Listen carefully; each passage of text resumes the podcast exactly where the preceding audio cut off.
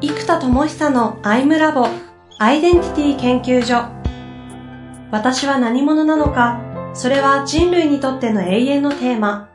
15年の歳月をかけ開発された統合された究極の私と出会える技術アイミング。不確実性の時代を生きる次世代リーダーのためにアイデンティティの本質について語り尽くします。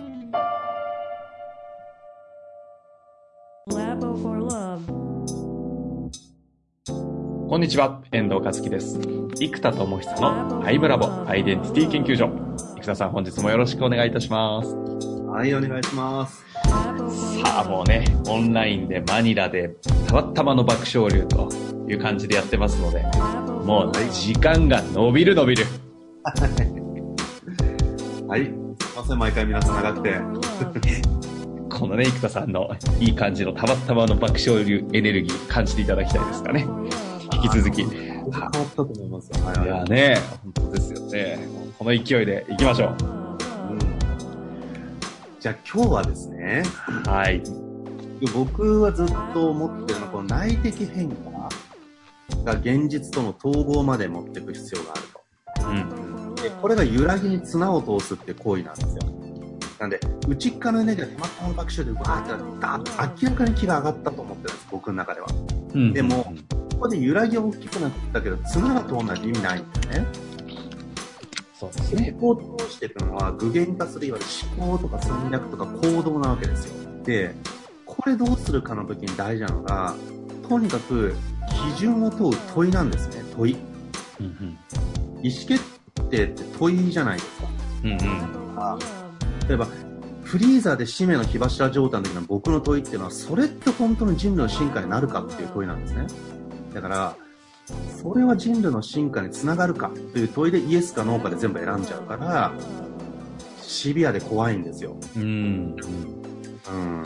うん、で、それがワオだと。から、それがワオかっていうものの中に、人類の進化につながるか。で、イエスかノーかって、ノーだったらやらないし、イエスだったらやるっていう、これがまず、ロールの、フォアロールから来る意思決定の問いなんですね。うん、うん、こうやって自分のスタンダードを問いによってちゃんと選別するってのがめちゃくちゃ重要なんです。うん、逆にこれでやってたから氷の剣でバッサバサ切っちゃうし、自分でね、作ってきたアイダモンすら一回、一回終了させちゃいましたから。まあそれぐらいシャープだし、この問いでイエスの中でノーってなったら、まあ、じゃあイエスのためにってなったら、発明に集中するしかやっぱりないと。うん。コアロールにフルコミット？アイダモンやっちゃうとどうしてもですね、リピーサーの登壇日数がむっちゃ増えちゃうんですよ。うんうん。そうするとやっぱり8割をコアロールにフォーカスするってやろうとすると、やむなしだった。ですよね。うん、ということで、うん、そこが人類の進化につながるかという問いだけだった。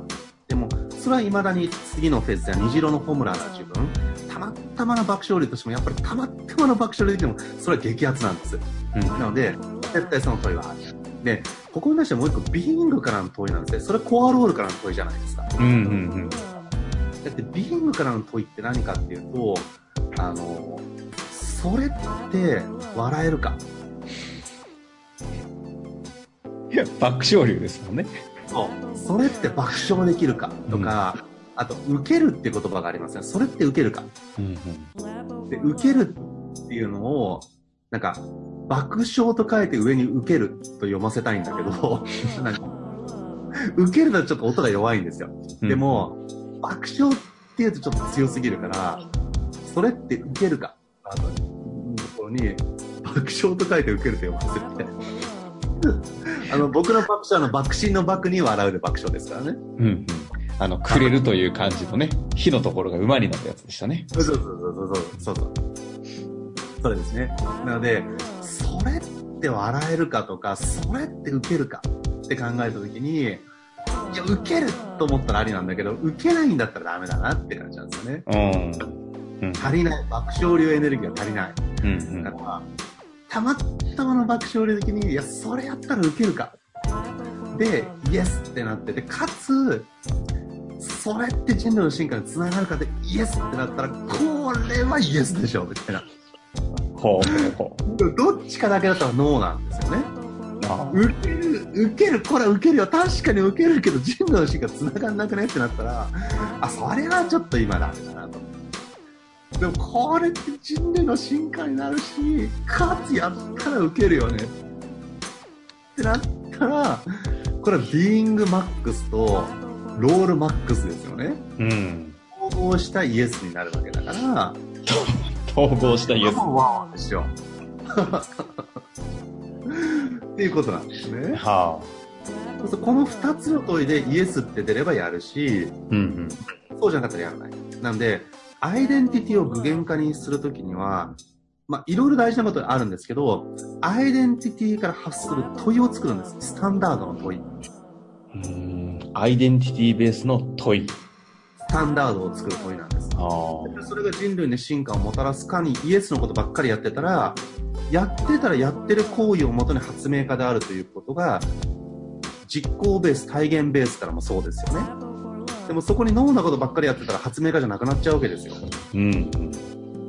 で逆に言うと今違くても、その問いにイエスのことばっかり毎日やってたら、そうなるんです。例えば自分が優しい人だって決めますよね、今。うん。愛の人だって決める。まあ僕はちょっとそういうタイプじゃないからですけど。じゃあ、ここでそれは愛かって問いを作りました。うん。スタンダード。もう愛しかやらない。で、それは愛かって言って、ああ、惜しいと思ったら、じゃあどうしたら愛かって考えるわけですよ。うん。うん。で、考えた結果、これは愛だって思ったら、よし、やろうと思うんでやる。昨日までもすっげえ嫌なやつで、もうすっげえありあえないぐらい嫌なやつなんですよ、僕。うん。だとしても、それは愛からイエスしかやらないって決めて、今日から愛でイエスのことしかやらない。いや、お前何急に偽善者ぶってんだよって言われて、うってなるじゃないですか。うん。でも自分の反応もそれは愛かって言うと、ここでこういう反応するのは愛じゃない。愛だったら何か。愛だったら、愛だったらそう、人はいつでも愛があれば変われるの。僕は昨日まで違った。でも僕は目覚めたんだ。そして目覚めた。あ、目覚めたって言い方ちょっと謙虚じゃない。これ愛じゃないって思うわけですよ。そうすると、今愛である私は、全然足りないけど、この愛を育てるということに、日々一生懸命生きるということはできる。この愛が足りない私が愛であることを日々努力することはできるから、愛であろうということ、この自分の愛に嘘はつかない。その愛に愛で応えるために、今できる精一杯をやろうと思ってるんです、みたいな。僕今そういう人間じゃないけど、なんかいいこといっぱい言ったなって気がします。今完全に内的世界のコメディアンでしたよ。でも思いついちゃうんです、こういう言葉が。でもそうなってっちゃうわけですよ。だから、そう、ありがとうございます、コメディアン。ていただいて。だから、この基準でイエスのことばっかりやって、いや、これで半年って、1ヶ月やったら、あの人本当にすごいよねとか、本当愛の人になったよねって、みんな言い出すと思うんですね。3年やったらどうですか？もう、3年以内新しく出会った人なんて、愛の人だと思いますよね、その人の。出会った時からそうだから。だから、アイデンティティっていうのは問いのスタンダードの問いを作って、それで現実化するんですよ。うん。だ現実の行為行動が一致してないっていうのは、問いに落としてないから一致しないんですね。で、問いに落として、原稿一致まで持ってくるか。原稿一致もこれむずいんですよ。だから、そこに向かって歩んでいるとか、そういう私であろうという努力は今できるというのはそうなんですけど、私愛なんですって言ってないと、お前そんな、そんなあり方で愛とか言うなって思われちゃうから、僕とかね。だから、少なくとも今その道を歩み始めたんですっていうスタンスですよね。うん。愛の人レベル1ですよ。愛の人レベル50とかになるとなんか愛の奇跡とかっていう技が使えるんだけど、レベル1だからなんか、ちょっと優しい。消しゴム拾うとかってできる。愛レベル1、消しゴム拾えます。愛レベル0だと消しゴム無視する。みたいなね。うん。授業中消しゴム拾います必殺技増えましたね。エビ天丼頼んだのにエビをあげられるか。とかね。エビ天丼頼んだのにエビをあげられるかっていう問いとかね、結構でかいですよね。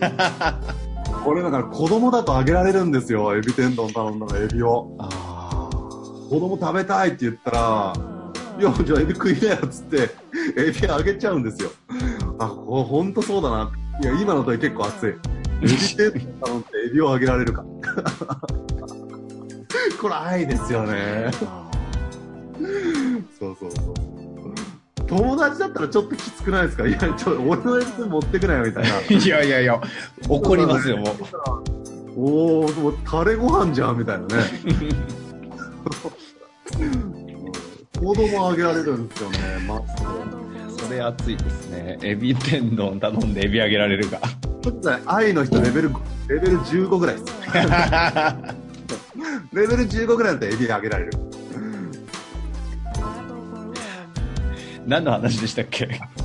その、アイデンティティから問いを作るって話。ありがとうございます。さすが戻れますね。この辺りは。スタンダードの問いを作って、それにイエスかノーかで行為、まあ原稿ですよね。うんうん、言葉と行為、行動を選択して、それを実現することで体現されていきますよね。まあ、原稿一致これも高い基準の人から見たら原稿一致してないって言われるけども、レベル1はっていいんですよ。うんうん、自分の中で。だそのレベル1から育て上げるものなので、いきなりレベル100って置いちゃうから、それは無理だって話になるわけですよ。うんうん。だそれはもうね、レベル1でいい。愛の人レベル1。僕は今、爆笑流。爆笑流もともと育ってるから、レベル、レベル50と100の基準が何だろうってあるけど、自分の中ではレベル50ぐらいな感じなんで。うん。ここからもうちょっと1000ぐらいまで育てたいと思ってますけどね。うん、うん。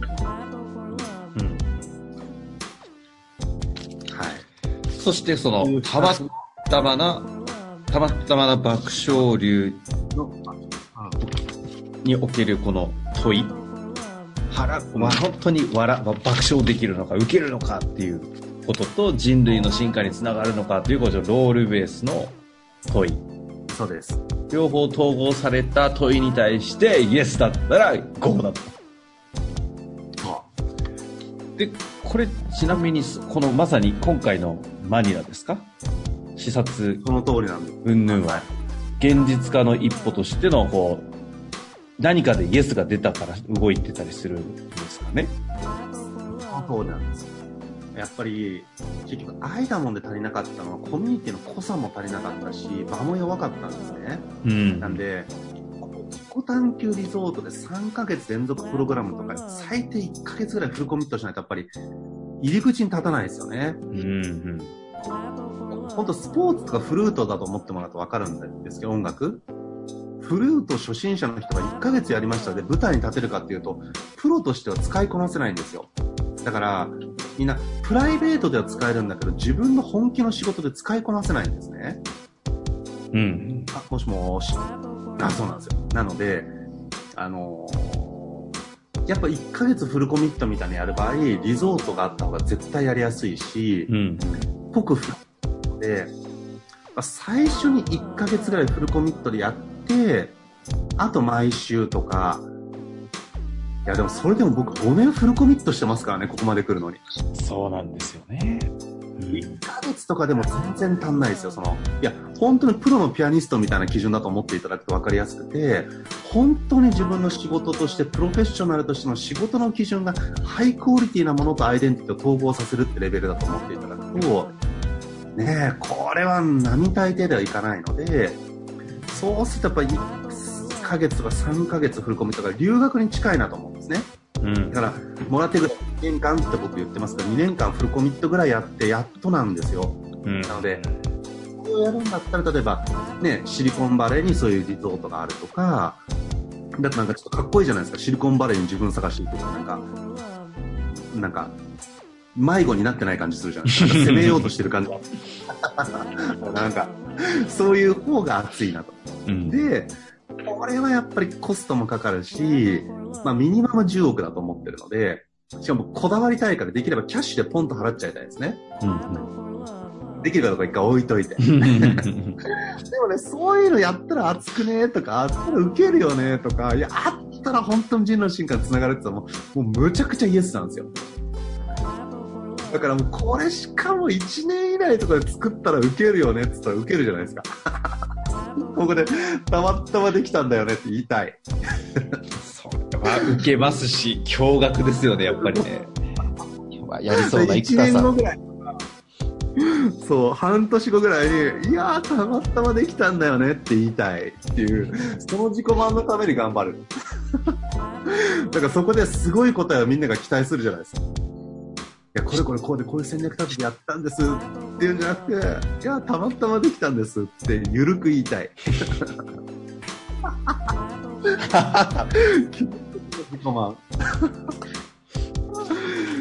受けるじゃないですか、そういうやり方。それ僕っぽいなと思うんですね、そういうやり方。うん、火柱状態だと、いや、こんだけこんだけ、フルコン、こんだけやったって難しいんだからね、このちょっとやそっとじゃできねえよみたいなエネルギー出ちゃうんですね。うんうん、これも事実なんです、本当に。で、このたまったまか出した後に、いや、たまったまだけど、いや、マジ毎日フルコミットとか普通ですよって。この爆笑しながら言うぐらい。うん。うん3時間じゃね残念ながらお話になってませんね。とか。受けますよね、大変ですよ、やりますか？とか、なんかこういうトーンで問いかける。はあ。で、やったらちょっと楽しいですよ、みたいな。そう。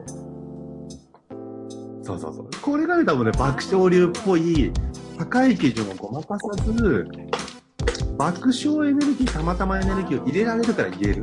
うんうん。これ言わずに言ってたから氷の剣でぶった切っちゃうんですよね。いやいやいや、ごめんごめん、僕、開発者の僕、フルコミットして5年かかって、やっとだよ、みたいな。え、それを何あの、1ヶ月に1回ちょっと内観しますとか、え、それじゃ全然届かないよ、みたいな 気持ちが出ちゃう。フリーザモード。フリーザモードね。うん。うん、それはなんつうか趣味だよね、みたいな。うん、うん趣味としてやるのか人生として取り込むのかプロとして自分の仕事に本当に取り込むプロの仕事の技術の1個のレベルの本当にそこまで取り込むとかやるんだったらそりゃそんなぐらいじゃ全然届きませんよみたいな出ちゃうんですよ。うんだからフリーザ。でもたまったまの爆笑流だから、いやーヘビーですよどんだけヘビーかっていうとね、想像してくださいとか言って。まあ、プロ野球とか、ね、そういう何かのプロとしてやるぐらいはもちろんみんなかかると思いますよって。大変ですね。